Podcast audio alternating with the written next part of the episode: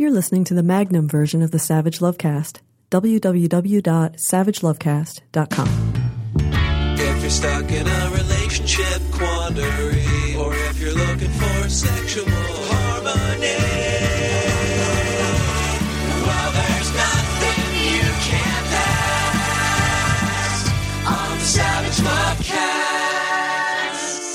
So a couple weeks ago, when Grab Him by the Pussy broke, when that old recording of Donald Trump bragging to Billy Bush on the Access Hollywood bus about how he regularly assaulted women, when that broke, and there were calls for Donald Trump to maybe drop out of the race, and there was an emergency meeting of the Republican National Committee about maybe Donald Trump dropping out of the race. What do we do if he drops out of the race? And I said, and Hillary Clinton said on SNL, he shouldn't drop out of the race, that we've come this far with Donald Trump, and so much damage has been done to our nation by Donald Trump that he really should stay in to the bitter, bitter end because now he's damaging the Republican Party that is responsible. And you're seeing that now. You're seeing the Senate clearly moving toward the Democratic side. You're seeing the House in peril, and it's delicious. It's some small compensation for the garbage and the grief of the last year and a half, or what Donald Trump has put us through the tiny little, tiny itty bitty silver lining in the shit black cloud that has been this election season. And I'm here at the top of today's show to identify another silver lining, and that is the destruction of Trump Inc., the destruction of the Trump brand. A couple of weeks ago, the New York Times had a front page story about golfers and upper middle class, usually pretty kind of conservative, white people canceling their reservations at Trump resorts because they didn't want to be seen walking in and out of them. They didn't want people to think that they were shitty, xenophobic racists themselves by patronizing Trump establishments. And this was mostly anecdote. Mostly it was just interviews with various random people.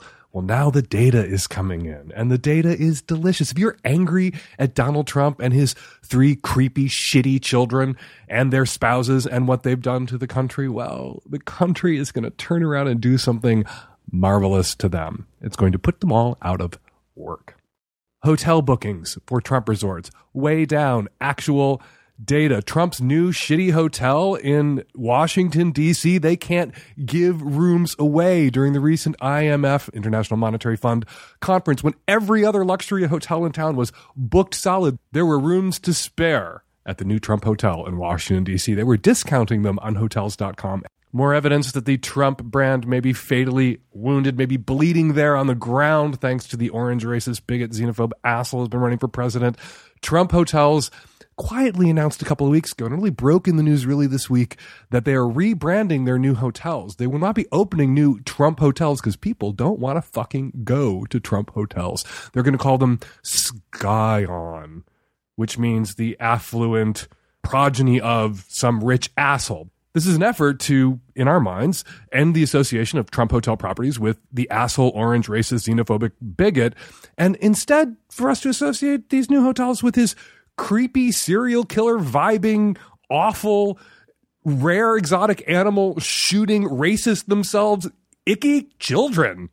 And the contagion has spread to the one Trump that people thought was redeemable, the one Trump that people kind of wanted to like, despite the water she was carrying for the racist, xenophobic bigot at the top of the Republican ticket. That is, of course, Ivanka Trump. Raw Story reports it seems Trump's business spiral isn't isolated to the Donald, and Ivanka Trump might soon need to take her name off her fashion line as well. According to Yahoo Fashion, women are not only boycotting Ivanka's brand, they're also avoiding stores that sell it. So that's delicious. Elections, as they say, have consequences. So does, as Ivanka is learning now, running interference for your racist, sexist, xenophobic, rapey orange dad. Consequences there too. This is going to be a small consolation in the next year. We will still have Trumpism to deal with. The white supremacism, the anti Semitism, the xenophobia, the racism, the Islamophobia, all of these things that Trump has stirred the fuck up over the last year and a half, we will still be dealing with that after November 9th. We will still be dealing with Trumpism. But there is a small consolation. There is a price that will be paid, not just by the nation for Trumpism, but by Trump for Trumpism. Quickly before we get to the questions and the show and the guests, I want to give a shout out to a really nice couple. And this is a sex story. Hey, we haven't had a sex story at the top of this sex show for a long time because of the fucking national election. This is a sex story. Shout out to the couple I met at a movie theater this weekend who came up to me, older couple, late 40s, early 50s, to tell me, to thank me and Mistress Matisse and Savannah Sly and the people we've had on the show to talk about sex work, that because they were regular listeners to the podcast, when they learned that their daughter was doing professional domination work to help pay for college, so as not to be too much of a burden to her parents and so as not to go into crushing debt by taking out too many student loans, they didn't have a panic attack. They knew something, they were informed, and they were able to have a reasonable conversation with their daughter about safety, about anonymity, and about what she's doing for money at this moment without having a meltdown, without feeling shame, without shaming their daughter, and without feeling unnecessarily unduly panicked about the kind of sex work that she is doing. So it was nice to meet you. Thank you for the thank you, and I will relay your thanks, lovely couple, to Savannah Sly, Mistress Matisse, and the rest of our guests who've touched on sex work. All right, coming up on today's show, we have the hosts from the podcast One Bad Mother to handle a particularly tricky parenting question with me, and of course, tons of your questions all coming up. No more politics on today's show. Hi, Dan. I'm a 32 year old heterosexual female living in LA. I moved to LA about six months ago, but since then I've struggled to find a full time, well paying job. Yesterday, I had an interview for a job that I was excited about, but when I met the boss, in other words, the guy I would be reporting to, alarm bells went off in my head. For starters, he seemed to take a particular interest in why I moved here. On several occasions, he asked if it was because of a guy, or whether I was about to be engaged, or where was my ring. That was awkward in itself, but the larger issue was in the way he looked at me. Now, like most women in the workforce, I've had colleagues check me out from time to time. This was a different kind of thing. To be clear, he did not cross a line, he did not do anything wrong, but still, I left with a terrible feeling. I couldn't help but think he was the Donald Trump of finance. In other words, the kind of guy who would, you know, accidentally walk into a room if he knew a female was changing. Under normal circumstances, I would walk away. But the truth of the matter is, I'm nearly exhausted my savings. I have rent to pay. Don't even get me started on student debt. Dan, if he offers me the job, should I take it, despite the alarm bells going off in my head? And how does one cope with a boss that gives them the creeps? You need the job. My advice would be to take the job, document everything, keep contemporaneous records, share whatever misgivings you have about the interview with friends now, share whatever misgivings you have about the way you're treated at work with colleagues and coworkers that you come to trust. And if he creates a hostile work environment, if he's a creep, if he creeps on you, he walks into a room where he knows you happen to be changing, hopefully you won't have cause to change at work in finance, and then you quit, and then you sue him, and then you retire some of that student debt. Hey, so I had a question about breakups. I guess like the situation always kind of dictates how you're going to feel about it. You always feel a little bit shitty. You know, when you break up with somebody, it's a lot easier than when they break up with you. My issue has been uh, after we've broken up, I've had these kind of consistent feelings that my my ex is just a, a better person than I am, which I should be happy about, right? I should be happy that she's that way. But it, it feels like there's this kind of indomitable wall that I can't get behind in my life. Like I'll, I'll never be able to be more interesting or wholesome than her uh, now that we're broken up. And I guess how do you deal with that, and how do you how do you regain uh, some of your own confidence after somebody's broken up with you? So your ex is more interesting, you say, and more wholesome than you. Interesting and wholesome. Usually things that don't come in a bundle. Usually things that don't come in a package. Usually someone is interesting or wholesome. Rarely do they achieve interesting and wholesome. So your ex must be quite a person. You yourself must be quite a person as well. I know that when you get dumped, there's always this temptation to tear yourself down because of the rejection. But the trick you have to play in your mind is when you get dumped, you kind of have to start building yourself up. And that's an intentional choice. Like get out of the house, go places, do things. If you feel not as interesting as her, ask yourself, what are you interested in? Go out and do more of that. Get up to speed on whatever your interests are. Become an expert in the field of your interests, and you will be through that effort, a more interesting person. You will certainly be a more interesting person if you get out there and throw yourself into your interests, whatever they are, than if you just sit around your apartment bemoaning the fact that you are not as interesting, you think, as your ex girlfriend is in your head. And it also helps get over rejection.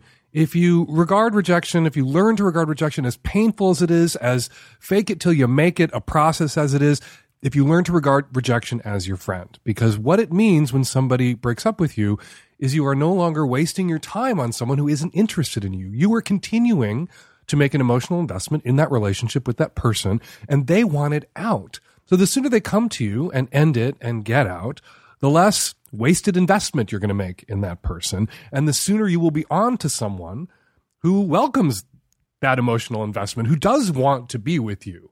So getting rejected, hurts, but getting to rejection in a relationship that isn't going to work out for the long run, if the long run is what you want, yeah, hurts, but also in a way helps because it moves you on to the person coming, hopefully, in your future, coming, hopefully, in your presence, on your face, whatever. That person, that person you will be ready and available for because you are no longer in a relationship with someone who doesn't want you. You're no longer investing your time and energy, sexual and emotional and otherwise, in her.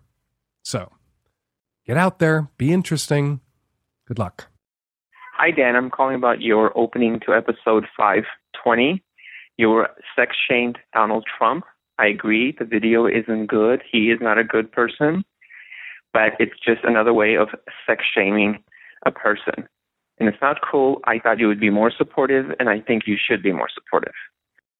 Let's just go to the tape, shall we? Yeah, that's it, with the gold. I gotta use some Tic Tacs just in case I start kissing her. You know, I'm automatically attracted to beautiful. I just start kissing them. It's like a magnet. You just, I don't even wait. And when you're a star, they let you do it. You can do anything. Whatever you want. Grab them by the pussy. You can do anything. All right we're not sex shaming Donald Trump here because he's a straight guy who appreciates female beauty and can speak to that in a respectful way. And you know what? I'm pro objectification. You guys have all heard me talk about objectification is something that at times we welcome. At times we want to be treated like object. We are physical beings who move through the world. There is an there's a part of our existence on this planet that is as an object. And there are times when we want to be assessed as an object. We want to be appreciated as an object by a partner, and we invite that. But Donald Trump is not this woman's partner. And it's not just, oh, she's so hot that Donald Trump and Billy Bush are talking with each other about. That's really not the problem. Not desire, not his sexual activity. It's his rapey activity that is a problem here. I just start kissing them. I don't even wait. When you're a star, they let you do it. You can do anything. Grab them by the pussy. You can do anything without waiting, without asking. That's not sex. So we're not sex shaming Donald Trump when we pile on him about these comments. We are sexual assault shaming Donald Trump, which is appropriate and called for because this shit is wrong. Go look up Kelly Oxford on Twitter. She tweeted right after the tape broke, women tweet me your first assaults. They aren't just stats. I'll go first. Old man on city bus grabs my quote unquote pussy and smiles at me. I'm 12.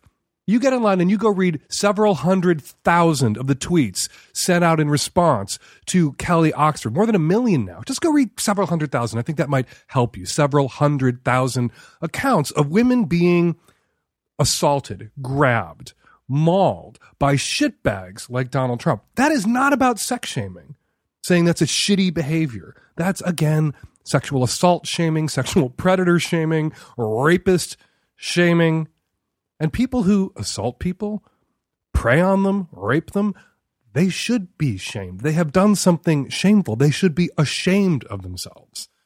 And if you go read the tweets that Kelly Oxford got in response to her call, and you aren't heartbroken and you don't understand what's wrong with the question you called in with, then you are perhaps past helping. And if you're past helping on this issue, you are a part of the problem.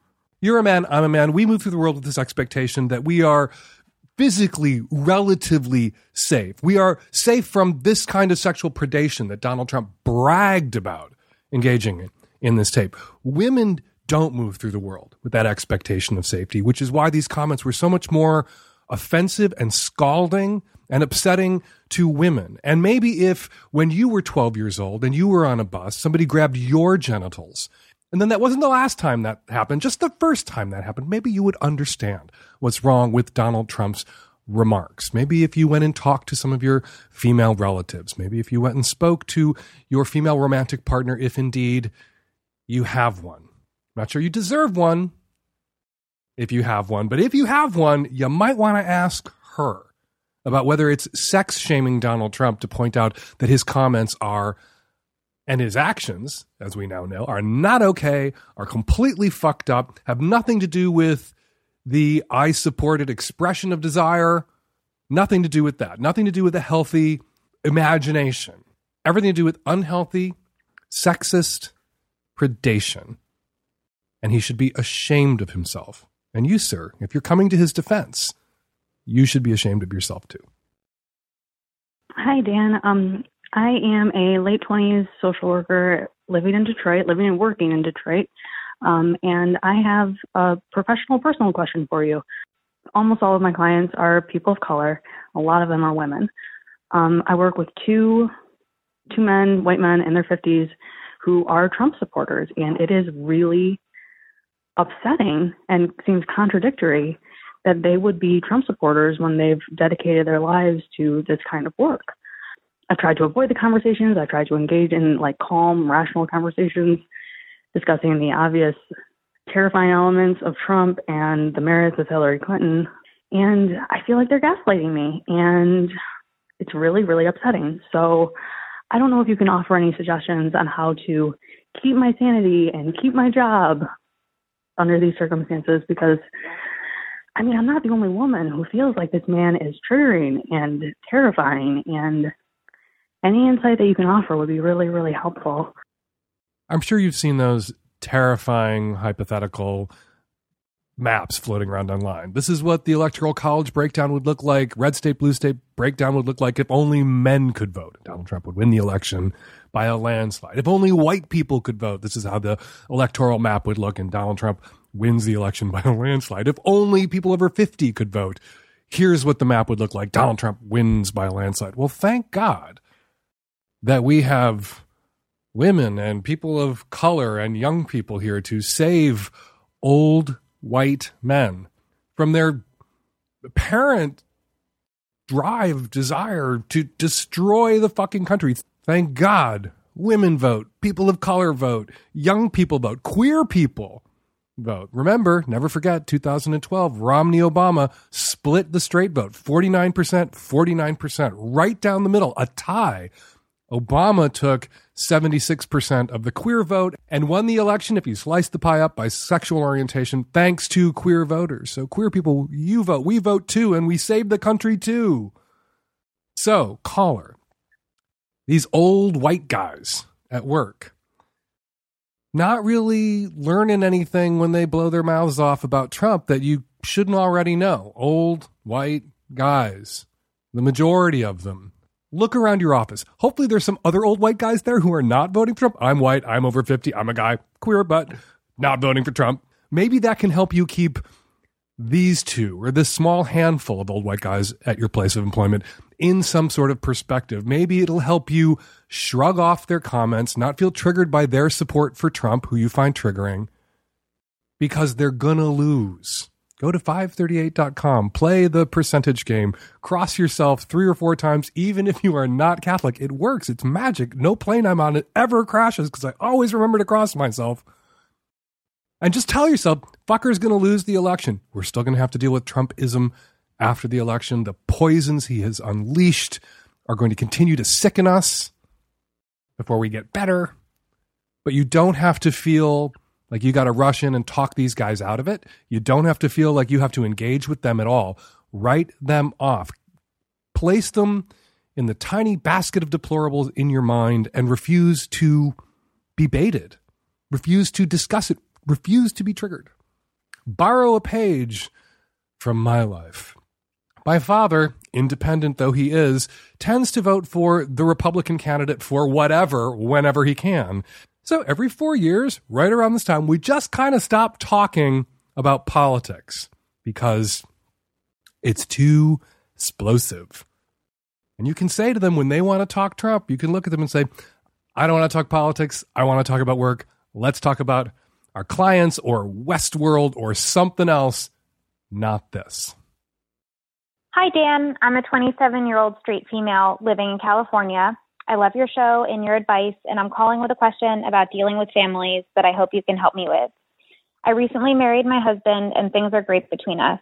I love him so much. We've been together for six years, and I'm really proud of the relationship we've built together that's really based on love, trust, and respect.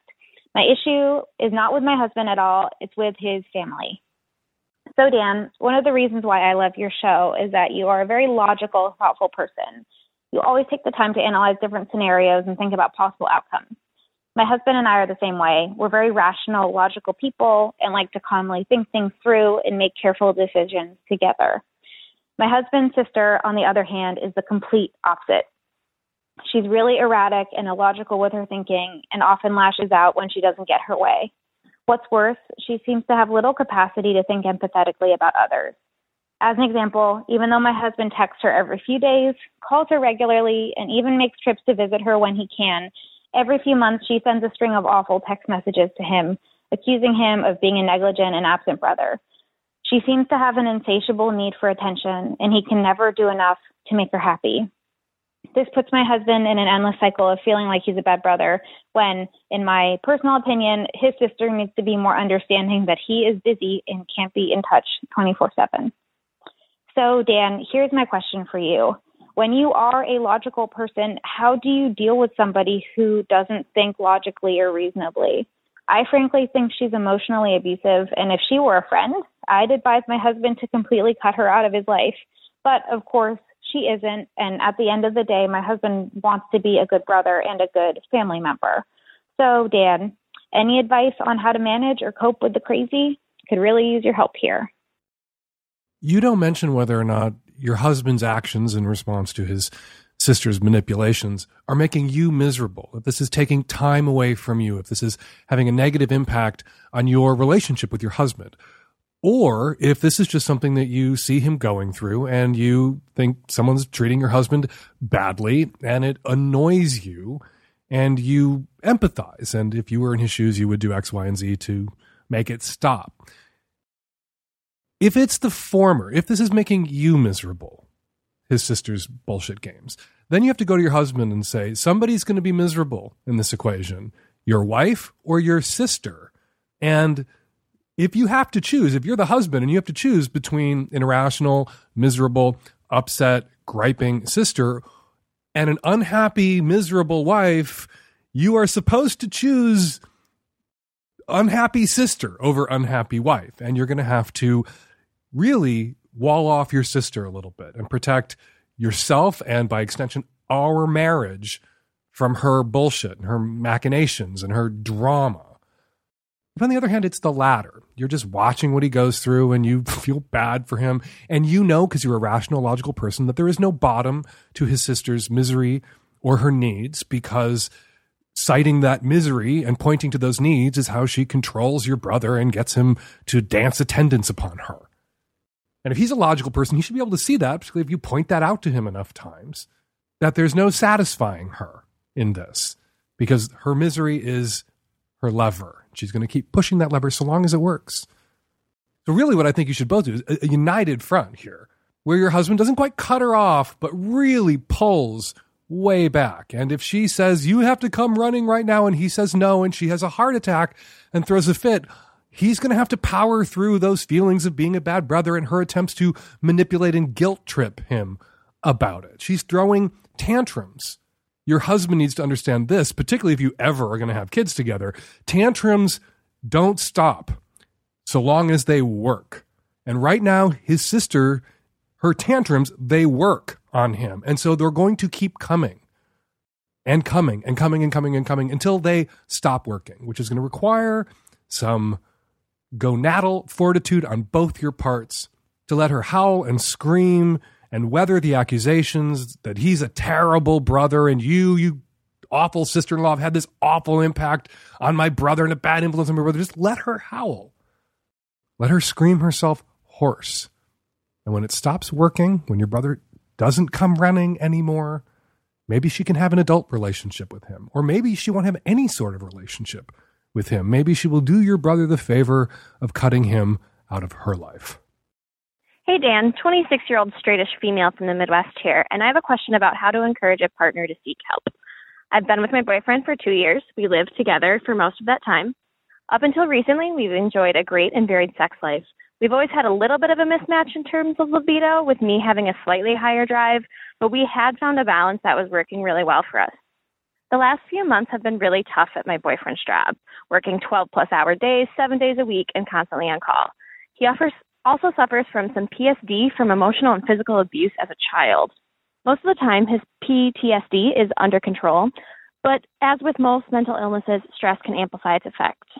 As he has been so stressed with work, he has completely shut himself off. We have been intimate only about once a month for the last four months. If I try to initiate any physical intimacy, including just cuddling on the couch, he pulls away. After months of frustration, I used my words and told him what I was seeing and how it was making me feel. I told him I understood that the stress was really wearing on him, but that I really missed and craved that physical connection. I asked him if he if there was anything I could do to help. His answer was for me to quit trying. He told me that he loves me and is attracted to me, but has deep-seated intimacy issues and is only interested in touching right now if he initiates it. Obviously, I'm hurt and it seems super unfair, I understand mental illness is a fickle bitch. I brought up the idea of him going to therapy and or us going together. He told me he was not interested and that he doesn't think therapy helps, probably because he's had shitty ones, shitty therapists before.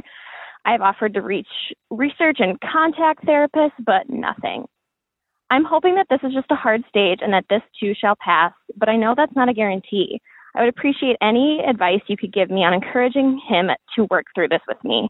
I love him and I really don't want him to go but I hate the idea of having little say in my own sex life. You're 26 years old. You've been in this relationship for 24 months. And for four of those months, or one sixth of the length of this relationship, your boyfriend, who has issues, mental health issues, uh, PTSD, is still dealing with the the impact of whatever abuse it was that he suffered as a child, and that's awful, and I ache for him. Hasn't been able to meet your needs, and not only that, has had to really ask you not to touch him and, and to impose upon you an imbalance uh, around intimacy and affection and the expression of both those things, where he can initiate, he can reach out and touch you when he has a, a, need for physical intimacy or physical contact, but you are not allowed to do those things to him. And that is, as you say, unfair, unfair to you. And the question then becomes when you're in a relationship like this, how much unfairness are you obligated, emotionally obligated, ethically obligated to swallow or tolerate or endure out of consideration for the other person's damage? That's a question that I think you have to answer for yourself.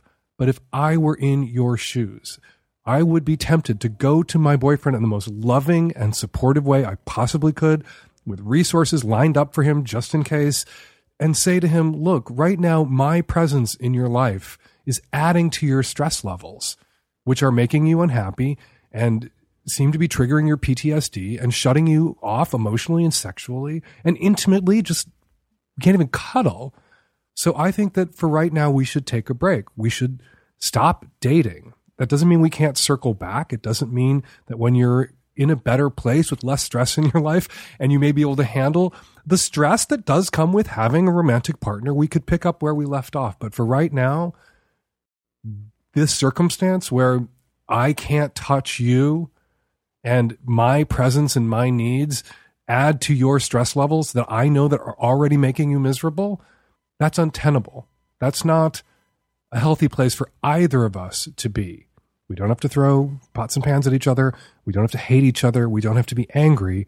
Let's just take a break and make sure that we're both putting the blame where it belongs, which is on whoever abused you and the mental illness and the PTSD. Neither of us are necessarily at fault here, but just because neither of us are at fault right now in this relationship doesn't mean this relationship is in either of our best interests at this moment. Hi, Dan. I'm a 25 year old gay man, and my question is about how to approach a situation where your significant other's parents seem to want nothing to do with you. A bit of background my boyfriend and I have been dating for over a year and a half, the longest relationship for either of us. I've introduced him to most of my family, including some extended family, and they absolutely love him, which is awesome. On the other hand, my boyfriend has a much different relationship with his family, particularly his parents. He's been out for most of his adult life now, but they are very religious and don't seem to want to acknowledge his personal life at all. Apparently, they've met some past boyfriends in passing, but officially bringing someone home hasn't happened yet for him. Which brings me to my situation. I was recently made aware that I am not welcome to join him and his family for Thanksgiving this year. I am not exactly sure how that point was made to my boyfriend. Part of me suspects he didn't actually ask them and just made the decision for himself, but either way, I understand that it's a difficult situation for him to be in since he is taking advantage of his parents' hospitality when he's back home. I also want to respect his decisions if he wants to take this part of our relationship slow, but at what point is it fair for me to say that eventually he just needs to grow a pair? Maybe I am taking this too personally, so be completely honest, Dan. I come from families where guests have always been welcome to our gatherings, so I do feel a bit judged and hurt. Moving forward, I also don't want to end up in a relationship where I can't spend major holidays with my boyfriend because his parents would rather pretend that I don't exist and he'd rather not rock the boat. Even if it's just a couple of weeks out of the year, I think it's reasonable to want to share those memories together as a couple, and they can ignore me for the rest of the year, to be completely honest. Any advice or brutal honesty would be appreciated. No ultimatums at this stage, 1.5 years into the relationship, but you need to put him on notice Tell your boyfriend that you understand why he's going home for Thanksgiving. You have a large, loving family yourself. You're sad that you won't be together at Thanksgiving, but you understand where he's at at this moment in his relationship with his parents. And where he's at, referencing earlier call, parents are still having the tantrum about his sexuality and the tantrums are continuing because they work on your boyfriend because he allows himself to be manipulated by his parents' tantrums. They will never stop. You don't have to go into that with him. What you do need to say to him is, I will put up with this for now. But if we end up going the long haul, if there's a serious future together, the two of us, I'm not going to be with someone who abandons me on holidays to run off and spend time with his hateful, homophobic family that reject this part of him. If we are going to, down the road, make a serious commitment to each other, that means we're casting our lots in together. That means we are a unit. We are a couple. I put you first. You put me first. We will be, if we reach that point, we will be each other's immediate next of kin, spouses. And so that means I will be more important to you and in your life and to you for your future than your parents are, who are your past. And you don't abuse your future to appease these monsters who are in your past.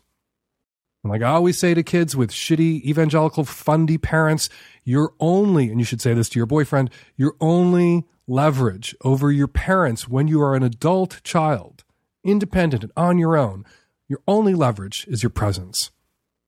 That's it. If they can't treat you with respect, if they can't treat the people that you love with respect, then you don't make yourself present. You don't show up. You have to play that card.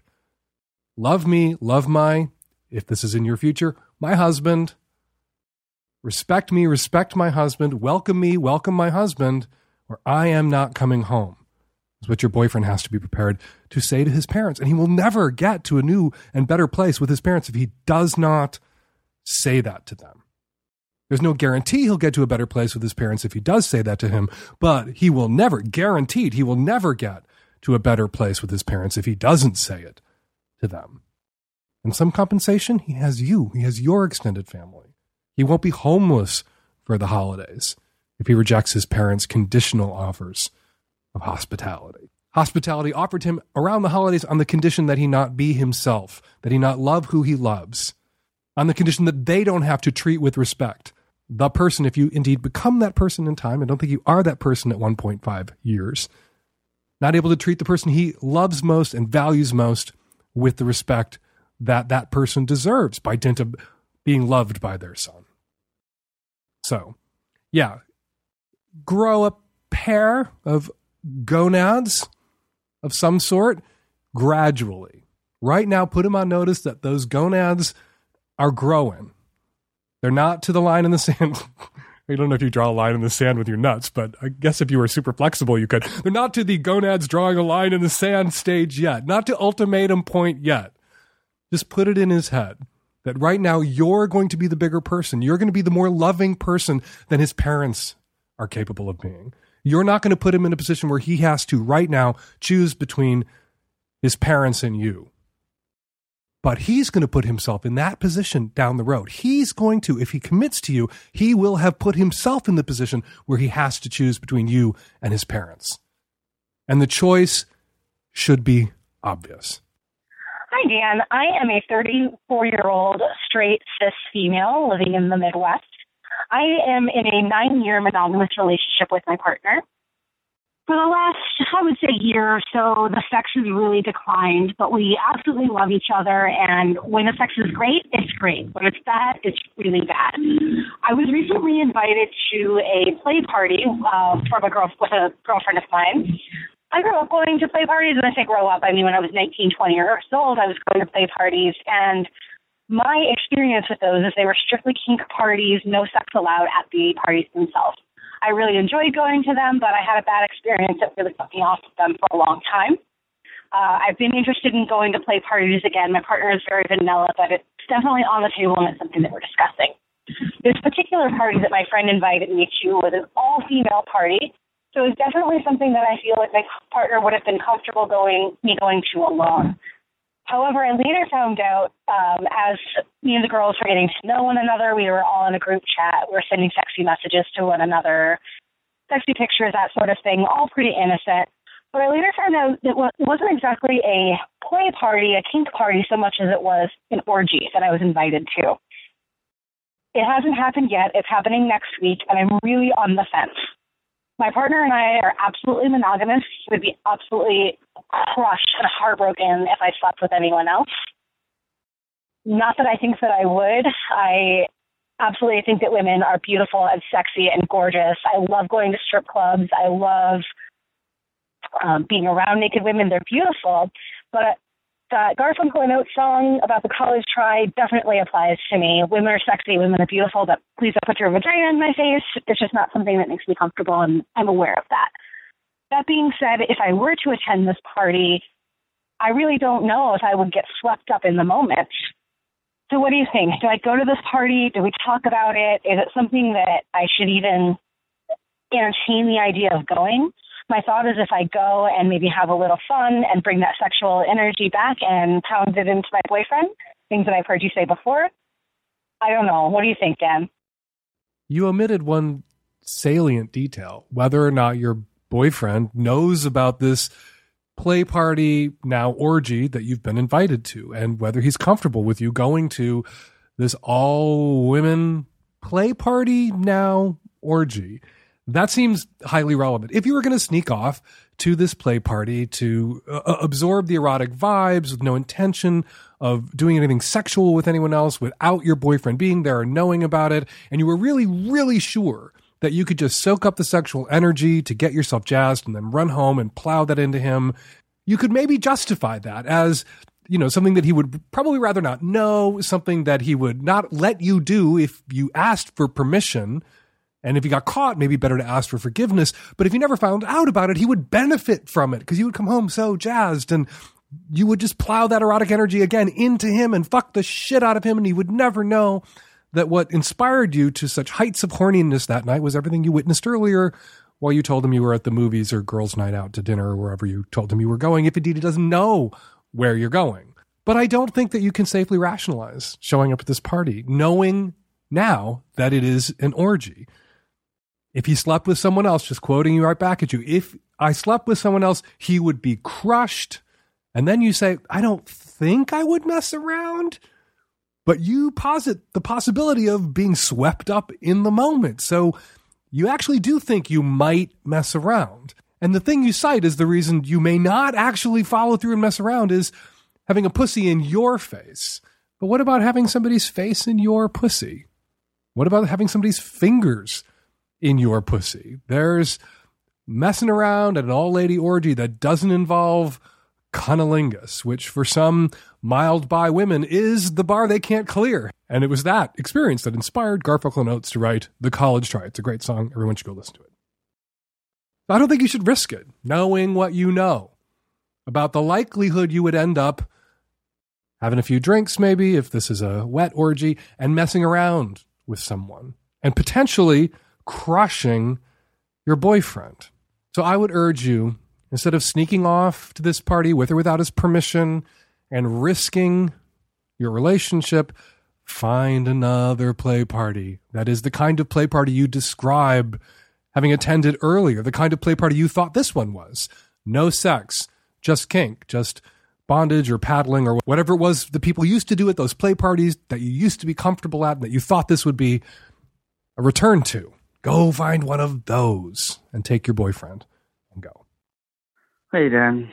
I'm uh, a straight cisgendered male in a semi long distance relationship with a woman, and um, she keeps telling me that she doesn't deserve me and that she doesn't deserve friends and she doesn't understand why I and all of her friends love her and that we don't do that she doesn't deserve us and that we're all that she's just she's just dragging us down and and she keeps telling me this and oh, we had a text conversation that got out of hand and I got really angry at her. I told her that she's crazy and she's depressed and not in the right state of mind and that she should get over it. And I know that's like the wrong thing to do, but like I can't deal with having somebody I love so much and see so much and hurt themselves like that.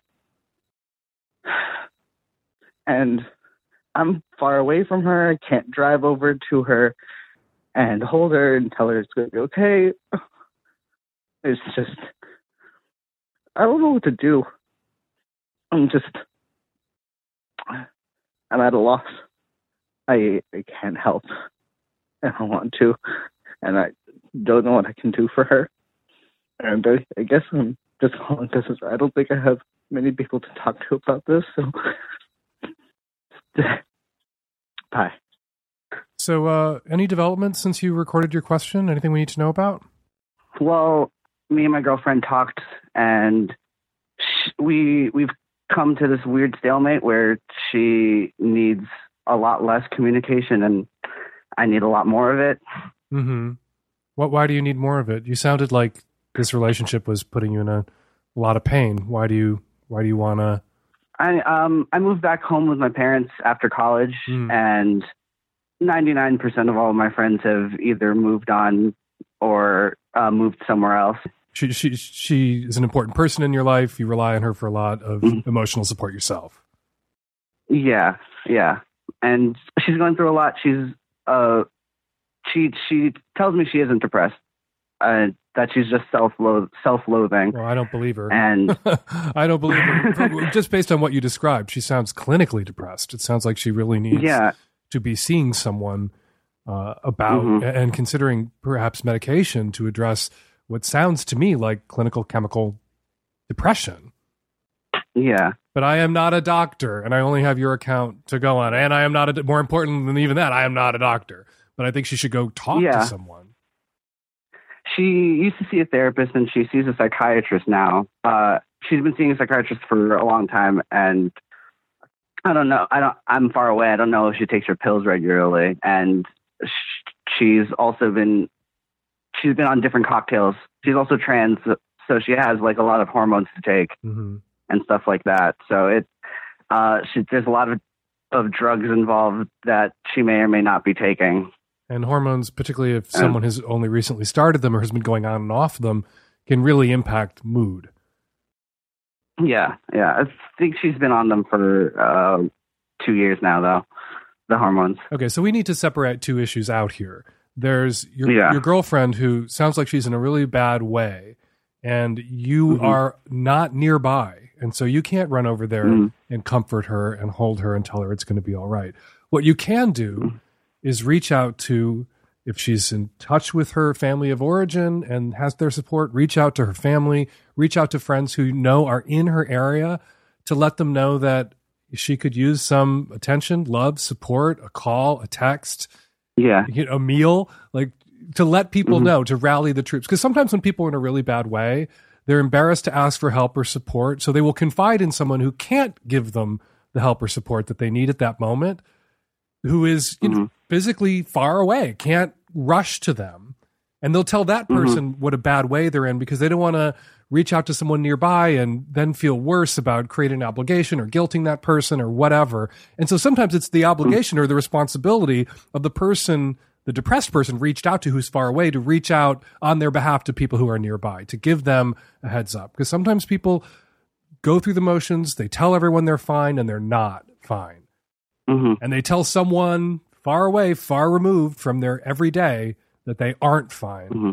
And, you know, to be burdened with that can be very upsetting and crushing. You were crying in your call. To have that burden placed on you can be very upsetting. And so Mhm. you, I think, in that position, can use that energy, that upset, that concern. You can transform it into action taken on her Mhm. behalf by reaching out to people that you know she would welcome the support of. If she has transphobic family members, don't give them an opportunity to burst in and tell her that she's a terrible person and maybe it's trans that's the, making her sad. Whatever. Don't if she's Mhm. if she's dealing with transphobic family, don't send up a flag there.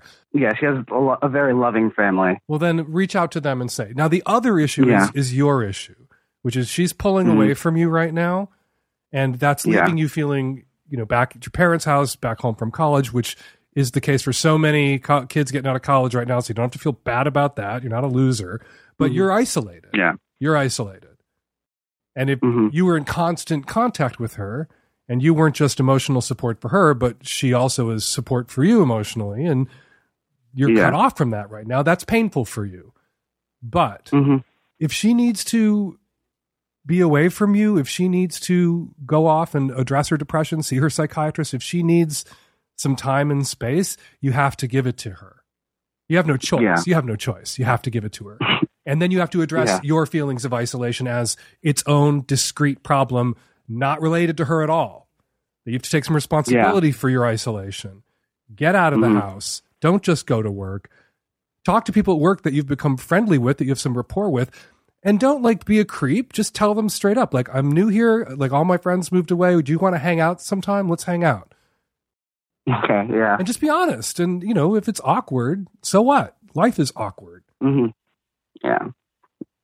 and get out there and, and and explore your interests. And you know, it's hard for adults. You know, I, I raised a kid, and a kid when they're four years old will walk up to another kid and say, "Want to be friends?" and they run off together, and they're friends for life. And you can't say that Yeah. to someone when you're 24 Mhm. or, or 44. What brings people together, what establishes friendships in adulthood is circumstance. We worked in the same place, we hit it off. We were on the same volunteer committee, we were phone banking next to each other for Hillary Clinton and hit it off and started chatting and then we started hanging out. That's how adults make friends. Circumstance brings them into orbit, brings them close by. Mhm. You feel them out, you establish that you have something in common, that you actually enjoy their company, and then you say, let's hang out sometime. I have tickets to this. You want to go to that? hmm Yeah, uh, it's weird because I'm in in school. It's the easiest thing to do. In real life, I have to get really used to just making the circumstance. I think. And the more life you're living in real life, the more you're doing, Mm-hmm. not just your job, get the fuck out of the house, go places, do things, join a gym, join a club, volunteer. The more you're doing, Yeah. the more life you're living, the more people you're going to meet, the more friends you're going to have, the more opportunity you're going to have, and the less lonely and miserable you're going to be. You sounded pretty Yeah. miserable on your call. yeah, If you- I was. It was pretty low. I'm quoting third hand uh, Spencer Tracy in a movie that I heard uh, C.K. Lewis quote in an interview with Terry Gross on NPR, where Spencer Tracy was advising some young woman that who felt very sorry for herself that people who are helping other people rarely have time to feel sorry for themselves. So go find somebody who needs your help who's not your girlfriend right now, because right now she's telling you she doesn't need your help.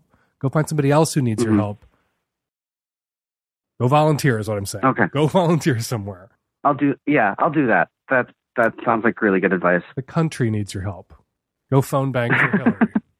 We'll do. Okay. Good luck. Thank you. Thank you, Dan. Bye.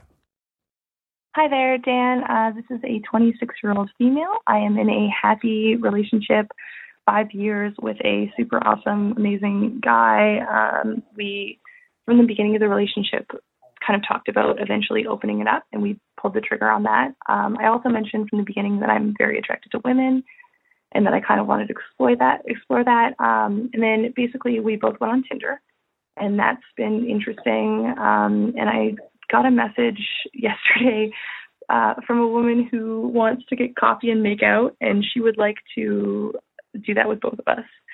Um, I've kind of deflected and said that I want to meet her first, and the reason for that being that uh, I'm not super excited to be there for my boyfriend to sexually disappoint another woman at the same time as me. Um, he is he is not good in bed.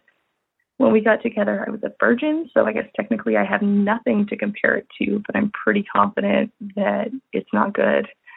Um, how bad is it? Well, it feels like when he's going down on me that I'm getting a drunk high five from a starfish. Uh, not good. So I don't know if I should tell him and ruin his confidence or if I should just kind of like let it play out. Um, I would like to uh, do sexy things with this lady before she meets him.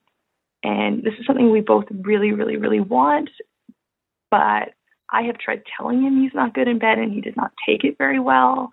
So there's that. I did all the things. I tried being vocal. This is like the one hang up our relationship has. And again, we're opening it. So it's not really that big of a deal, I guess. Oh, God. Yeah, no, it's, uh, it's bad. I don't understand why you're still with this guy. You're 26 years old. You've been in this relationship for five years.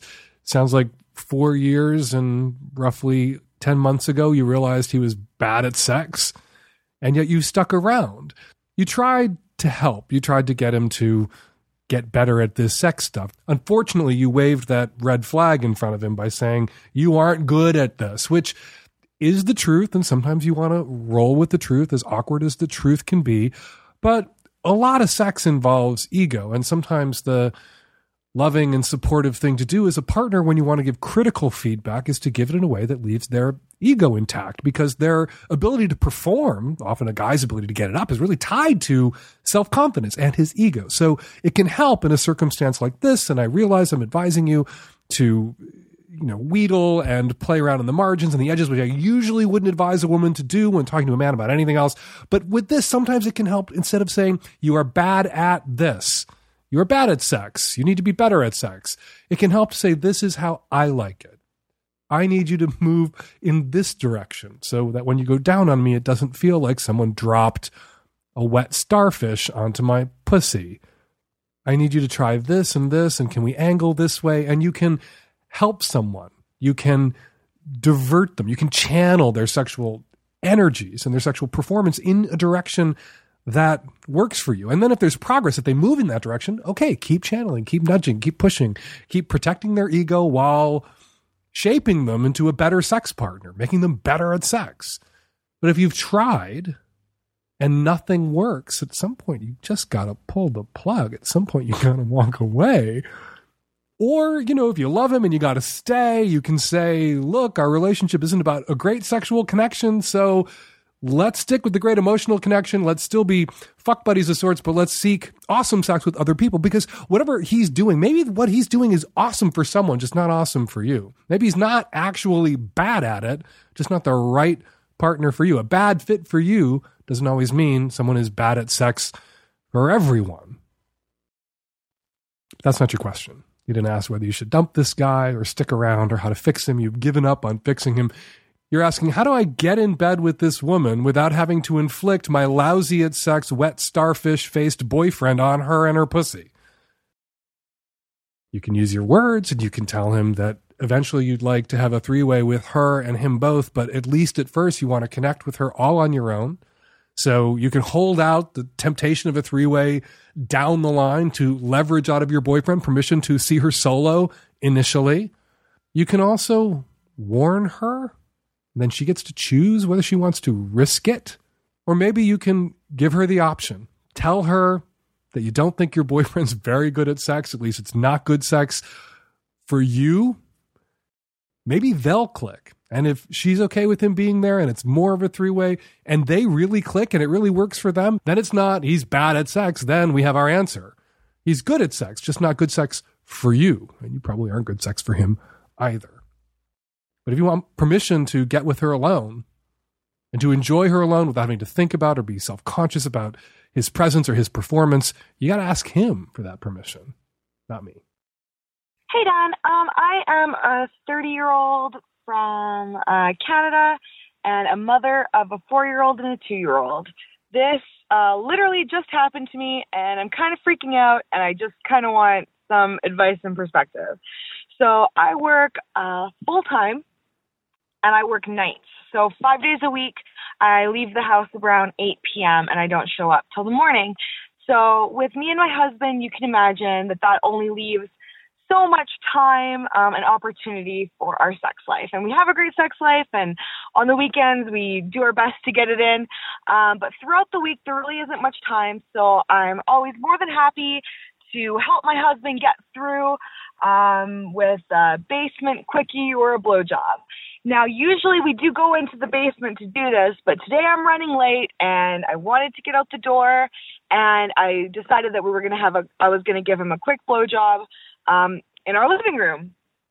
And out of all the days in the world, this is the day that my four year old daughter, who is supposed to be asleep in bed, decides to peek her little head down the stairs. And what comes out of her mouth but, Mommy, why are you licking daddy's private parts? And my heart sunk and I felt like the worst mom in the world and I panicked. And the answer I gave was, um, no, no, no. Uh, daddy has an owie under his underwear and mommy was just looking at it. And saying it now kills me, but I can't, I can't take it back. And to be honest, I'm not sure what I should have said. Um, all I know is that she's a smart girl, and while she accepted this answer, um, I also don't know, you know, how was I supposed to explain that to her, to a four-year-old blowjob? I don't, I don't know. I'm very, very much so um, in favor of giving my daughter uh, good sexual information, but I just don't think four years old is the right time to do it. Obviously, going forward, we plan on putting locks on the doors or not on her door, our door, and maybe doing this kind of stuff in the bedroom.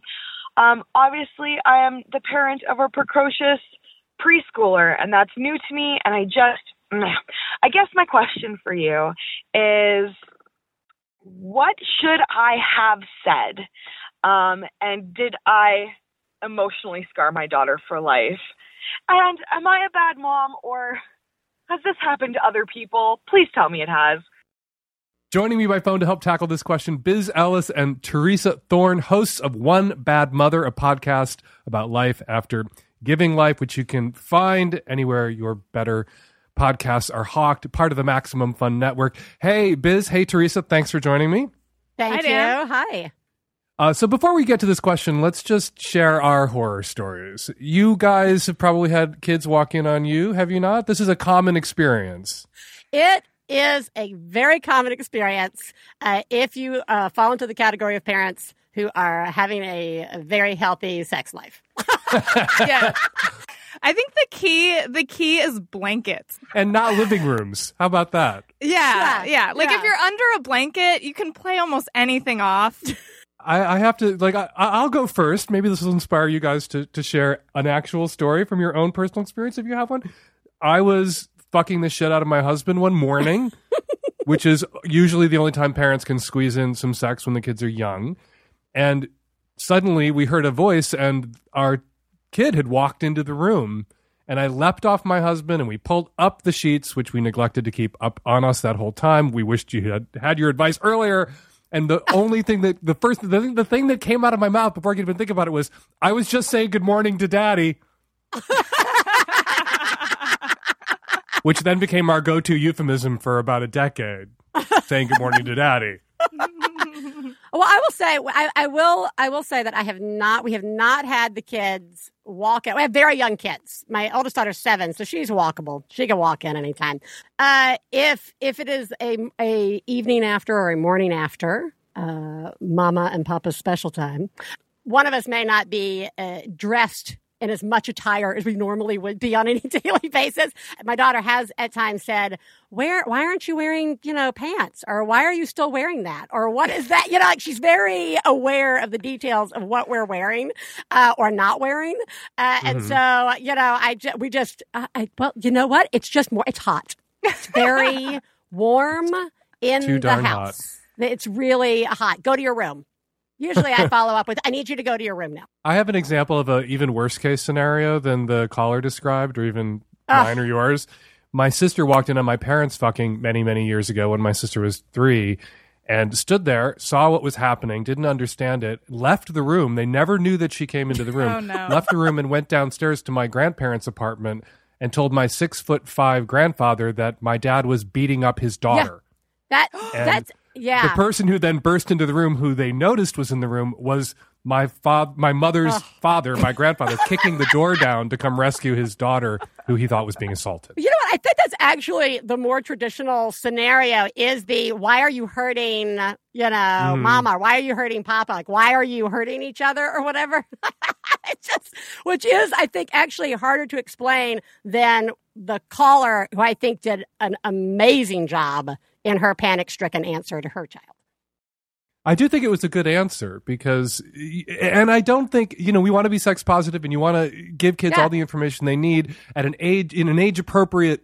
Time, you know, time at the right time, Right. and I think four might be too soon to explain blowjobs. Uh, yeah, it might be. It might be on the early side, you know. I, but I, I do think I am so impressed. Theresa and I both were talking about this. How impressed we were that you're well, a that you are that committed. I mean, that you guys have made sex like the commitment to having sex in that relationship, right? I mean that. I mean, both of them are working really hard, crazy hours, opposite schedules, two small children, and they have made sex a priority, and that is just like hands down a great fucking job. Yeah. Literally. She's But doing such a good job. She's job. doing such a like, good job. The fact that she's worried about not being a good mom is crazy. like it's crazy. it's She's doing such an amazing She's job. like it's such an amazing Like, job. She could be yeah, it's yeah, like a million levels in Yeah. this story in this call. But the fact that she's in the middle of this moment and her and the best answer she can come up with is daddy has an owie. I, I just think like for me, I was like, uh, uh snake bite. I'm sucking the poison out. Uh quick, call 911. Like I couldn't like I would never have come up with something as good as that. And I just thought I just thought it was brilliant. That was a great answer. Yeah. I I think it's brilliant too because because you don't want to give your kid an answer that then they're going to go out, go to school Right. and try out. Like Oh, this is how people who like each other treat each other sometimes because then your kid might go to school thinking, "Well, I like my friend," Yeah. and you could have some like disaster play doctor moment in, in, in kindergarten or preschool. To say, you know, how how often do kids get owies on their genitals? Like rarely, if ever. And so your kid is unlikely to attempt to replicate that move in preschool to demonstrate affection. So I think that deflection, I think that lie was the age appropriate response to what the kid witnessed. Daddy has an owie. Yeah. Yeah. And I doesn't also, daddy really? And don't all daddies have that same owie? it happens. It's It a happens. very, It's a- there's very only common problem. Only one way to take care of that alley.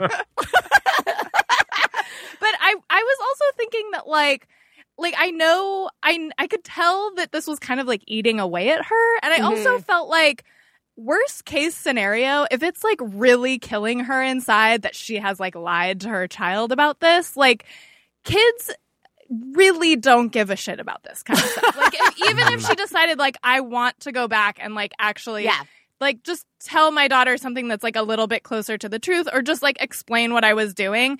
Like you could basically say it in one sentence and your kid would move on. Like I, regardless. Like I, You're I obsessing about it. Your kid isn't. Our kid has never brought up the day Yeah. he walked in on us, even though I talk about it sometimes, and sometimes he's going to hear me talk about it, and then he's going to be scarred. Not then. that didn't scar him. Hearing me talk about it now would probably scar him. Oh yeah, no, exactly. Well, we were we were talking about this too before the show, and this uh, this has come up a lot in the conversations that we have, and that is what we as adults bring to the table in terms of our memories, our baggage, or whatever when something's. Ha- I mean, like what she and her husband were doing has a whole set of meanings for us that a four year old has no history or experience with. They they are literally not seeing the same thing that we're doing. We we bring other stuff to it. So I can imagine that part of the guilt playing in that your kid, you know, maybe it's not that she lied, maybe it's what's eating away is that she got you know, busted doing this act with her husband and, and was witnessed by her precious, perfect baby. It's more about a guilt, but like I really just yeah, like wanna- her daughter is not judging her. Yeah, her daughter's not judging her, right? Yeah, she wasn't doing. The, That's what you know, your mother is for. That's right. That's right. I have to say though that if it kills you inside to lie to a child, if the thought of lying to a child eats away at you Mm. and kills you inside, maybe you're not cut out for parenthood. I lie all the time. We lie to our children constantly. It's our responsibility to lie to our children. Are you going to die, daddy? You know, are you going to, like, after 9 11, we just had the 9 11 Yeah. anniversary. When that was going down and my child was very young, like, is something, you know, could something ever happen to you? No, nothing could ever happen to me because I'm magic. Well, right. Should be reassured. You lie to your kid constantly. Yeah, and those are the big deep ones where you then then you like you worry later. Oh God, he's going to be really mad when I do. Right? Mm-hmm. when I do when I do die, that's going to suck. But like, there's the, the the little ones too. You know, like until my daughter learned how to tell time, I constantly was like, it's late. It's way past your bedtime.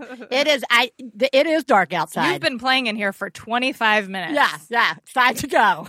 We've got lots of places. Love the lies. Love the line. What but do you I mean want you to don't like broccoli? All kids your age love broccoli because they feel like giants eating trees. Whole trees are like a big monster.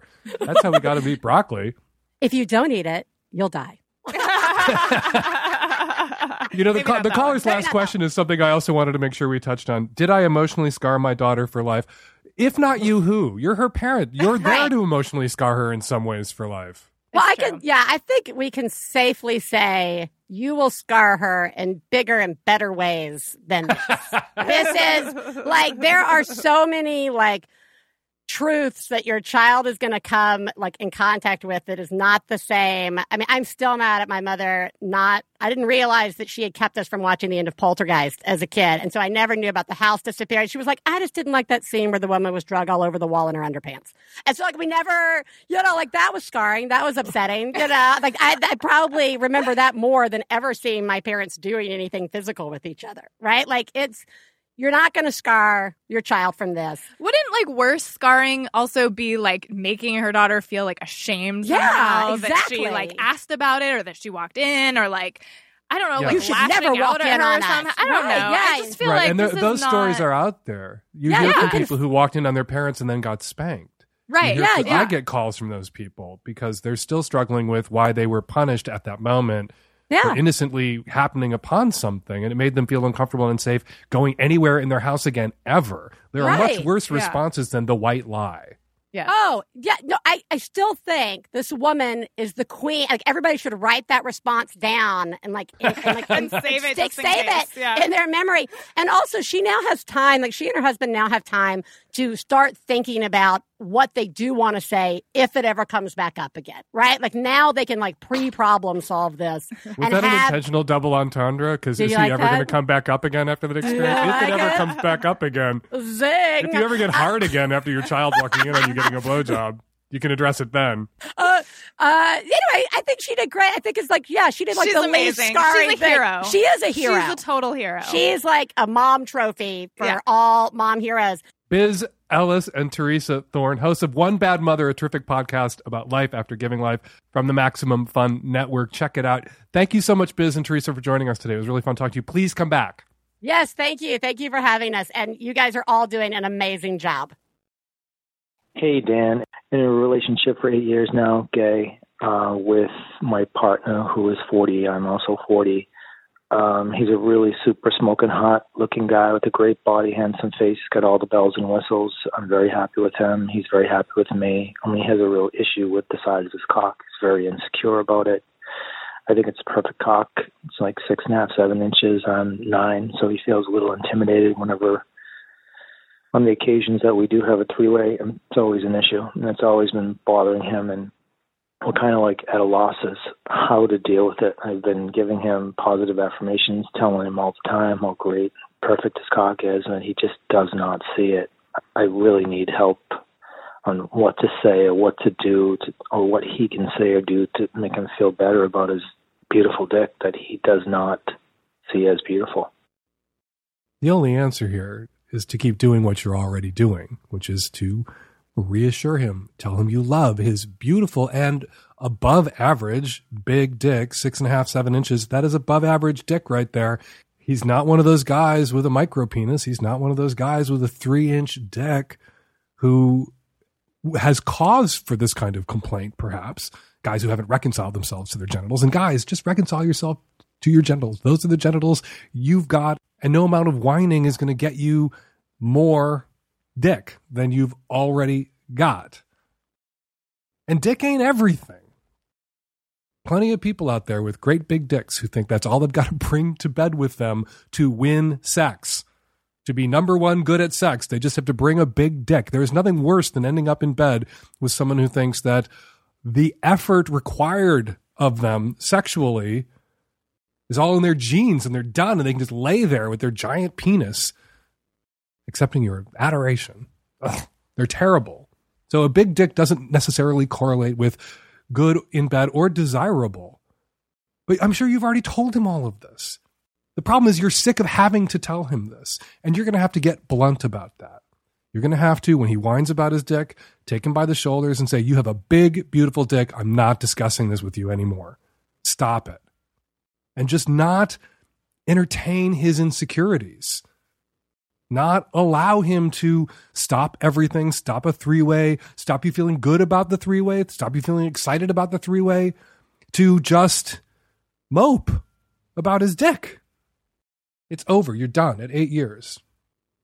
I detect in the sound of your voice frustration, and that's what you need to run with at this point. Not encouragement, not consideration for his fifis anymore. You need to express your frustration. You are fed up. You are sick of having to reassure him about his big, beautiful dick, which sounds like it's attached to a super hot man. He has nothing to complain about. Some guys have bigger dicks. You have a bigger dick. There are guys out there who have bigger dicks than you've got. Although once you get above nine inches, they're mm, pretty much only good for knocking out drywall when you're doing a remodel. Not so much good for knocking around inside of other human beings. But there are guys out there with bigger dicks than your nine incher always somebody hotter, richer, bigger, whatever. You have to love and accept what you've got. And it sounds like he's got a lot, including you and your nine inch cock. Don't let him whine at you anymore about it. If he whines at you about it, shut it down. If he wants to whine at you some more about it after you shut it down, tell him he needs a therapist to discuss this with. Hi, I'm from the UK just calling to say hi to Dan and the tech savvy at risk youth. I, a couple months, maybe six months out of uh, marriage to my male partner, we were together for seven years, and he was well, probably I think one of the biggest cheats that there has ever been. There is quite a bit of backstory. We are in business together, which means I have to see him every single day, and he still wears the wedding rings. He still tries to give me affection as if we were still together, despite the fact that everyone in our circle knows that we are not. We got married last August on the 22nd. And two days after we got married, he was in bed with someone else, not that I knew. And it came out in February. So I, my social media presence meant that more people in my city were seeing me and started coming forward with their stories about what they had been doing with my partner whilst we were together. And we were in a committed monogamous relationship, or at least that's what I thought. And more and more people would come forward and he would deny it. until it got to the point that these people had proof and lots of it, you know, at least 20 different instances, which was rather heartbreaking. So I left him in June and moved out, set up my own. But weekly, you know, I hear from guys telling me what they've done with my husband, which is really horrible. But he's not getting the message. He doesn't seem to understand that we're over, that I want nothing more to do with him. I mean, I've really protected his reputation in this town, but I'm kind of sick of doing that because actually, I feel like if I go out on a date with a guy, my first question has to be, "Oh, so have you slept with my ex-husband?" Um, yeah, so it's really frustrating. I don't know how to communicate with him that we're done and that there's no part of me that really wants to go back to this. The whole way through our relationship, the sex was non-existent. I felt like a pet for like the last seven years. Why did you marry him? You felt like a pet for seven years, for six years until you married. You felt like a pet, not a lover, not even a spouse, a pet. And you married him anyway. I'm not blaming you for what went down. And it's not your fault that this was done to you and you've been humiliated in the ways in which you have in front of every other gay man in your community it would have been perfectly rational on your part just to assume that this was a sexless but loving relationship and sex wasn't important to you. So you could go without it. Obviously not important to him either. And you're both just kind of going without it and living your lives and having your business and loving each other. And why not get married even though there's no sex? But I assume you're a sexual person. This feeling of being a pet can't have been a good feeling because there was something missing from that relationship that you wanted. Sex. You should prioritize sexual compatibility and sexual fulfillment in what is supposed to be a sexually exclusive relationship. Crucial in what's supposed to be a sexually exclusive relationship. And you were in what you thought was a sexually exclusive relationship where there was no sex at all. My advice for you would be much more useful if I had the one tool all advice columnists and sex and relationship advice podcast hosts everywhere wish we had, which is a goddamn time machine. So you could rush back and say, don't have that baby or don't get married to this person. Don't have that three way. Don't go to that play party or whatever it needs to be said in a timely fashion. Anyway, I don't quite understand your question. A lot of vamping there to get to. I don't quite understand your question. How do you communicate to him that you don't want to be with him? You already fucking divorced him. What part of divorce didn't he understand? I wonder if you're not misinterpreting his efforts to remain cordial, although wearing the wedding ring, that's a little weird after the divorce. I wonder if you're not misinterpreting his efforts to remain cordial and on even keel at work for he longs to get back together with you. Seems to me that this is something that could be solved with one knockdown, drag out, screaming argument. I don't like how you treat me at work. I don't like how familiar you are. We are not spouses anymore. Take that fucking ring off. It is a lie. Get your back up and get in his face and tell him how you are feeling and express your anger. More of it. Give him another taste of it. I expect that you were angry with him when you were divorcing him, when you found out that he had been cheating on you constantly with everyone for seven years, the entire time you were together. I hope you were angry. Get angry again let him know that this is not okay with you and look into selling the business. Because you two need to get away from each other. And if the business is good and solid, he can buy you out, or you can buy him out, or you can sell it together and cash out both of you. And then you can move to a new city full of men that he hasn't fucked yet. Hey, Dan, I just listened to episode 521, and you're perpetrating an old myth about who's in charge during a BDSM scene.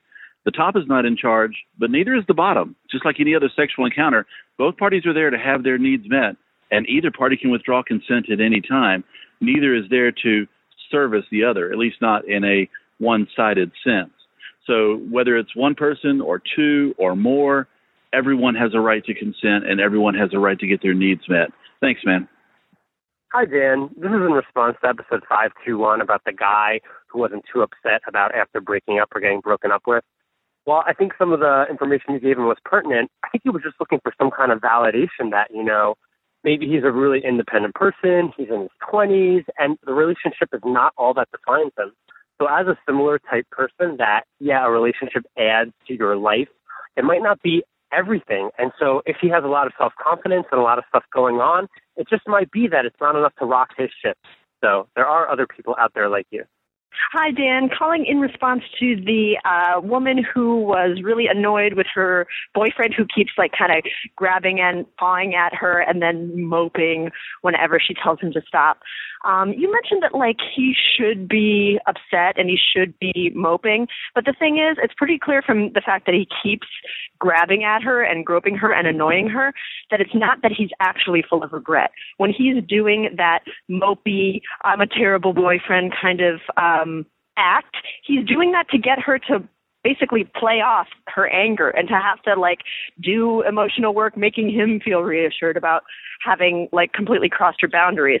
So, I mean, I respect that you were trying to like encourage her to repair the relationship since that's what she wants. But honestly, he sounds like a rapey asshole. I know she said it wasn't a rapey thing and that it was more toddlery, but he's a grown ass man and he keeps pawing at her and then uh, is unwilling to face any consequences for that by moping and making her reassure him. So I'm going to say that's a DTMFA. Before we leave it there, I want to say to listeners in California, please vote against Prop 60. Look up what the LA Times and the SF Chronicle urge you to do, which is to vote no for really good reasons on why you should vote no. And, and check out the website don'tharassca.com for more information on why you should vote no on Prop 60. We're going to leave it there. As you may have noticed, there was a little more politics in the show. At the top of the show, I said there was going to be no more politics. It's just a little more politics. If you like politics and you like how I rant about politics, you might want to check out Blabbermouth, another Stranger podcast, where I'm on most weeks ranting about politics with Eli Sanders, Pulitzer Prize winning host of. Also, check out One Bad Mother, and thanks to the Bad Moms for coming on our show today. Check out their podcast wherever you get your podcasts. 206 302 2064 is the number here at the Savage Lovecast. If you want to record a question or a comment for a future show, give us a buzz 206 302 2064. Seattle and Portland tickets are going fast for Hump Fest 2016. Go to humpfilmfest.com right now to get your tickets while you still can. Savage Lovecast is produced every week by Nancy Hartunian and me and the tech savvy at risk youth. We'll be back next week with another installment of the Savage Lovecast.